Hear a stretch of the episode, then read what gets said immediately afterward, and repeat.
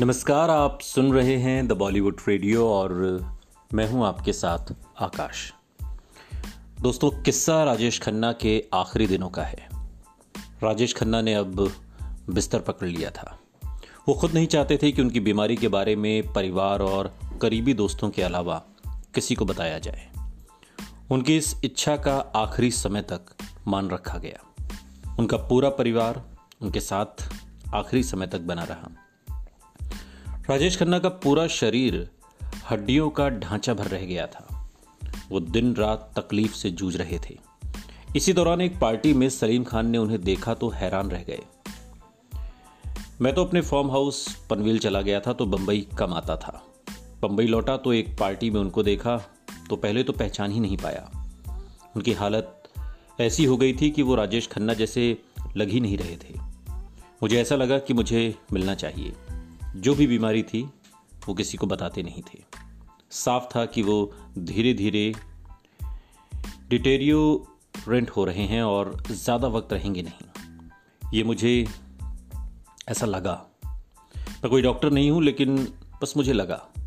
मेरा दिल चाह रहा था कि मुझे उनसे मिलना चाहिए, मुझे रिजॉल्व करना चाहिए। अगर इसके दिल में मुझे लेकर कोई प्रॉब्लम है, मुझे बहुत ही स्ट्रांगली फील हुआ। मैं रुक गया एक दिन के लिए, पनवेल नहीं गया। और उनके यहाँ एक आदमी काम करता था, प्रशांत रॉय, वो अब मेरे यहाँ काम करता था।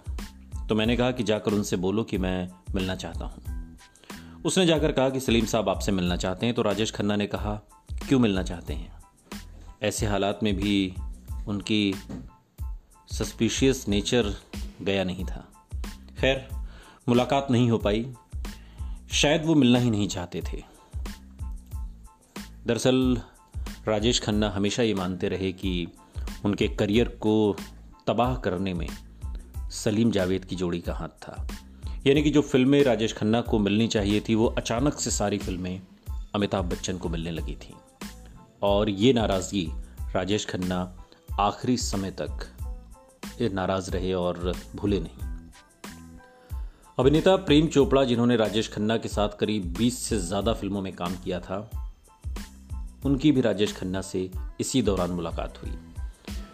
प्रेम चोपड़ा ने एक इंटरव्यू में बताया कि वो एक पार्टी में राजेश खन्ना से मिले और पुराने दोस्त होने के नाते उन्हें गले लगाया, लेकिन उनका रिस्पांस बेहद ठंडा था।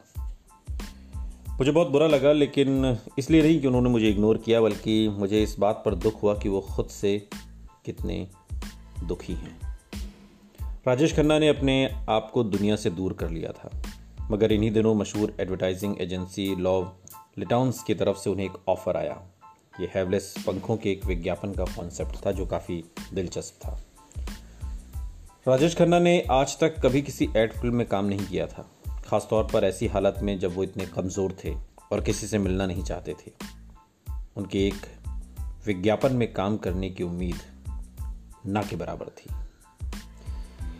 इसके आगे का किस्सा अगले पॉडकास्ट में, क्योंकि पहली बार पॉडकास्ट करते वक्त दिल भर आया है।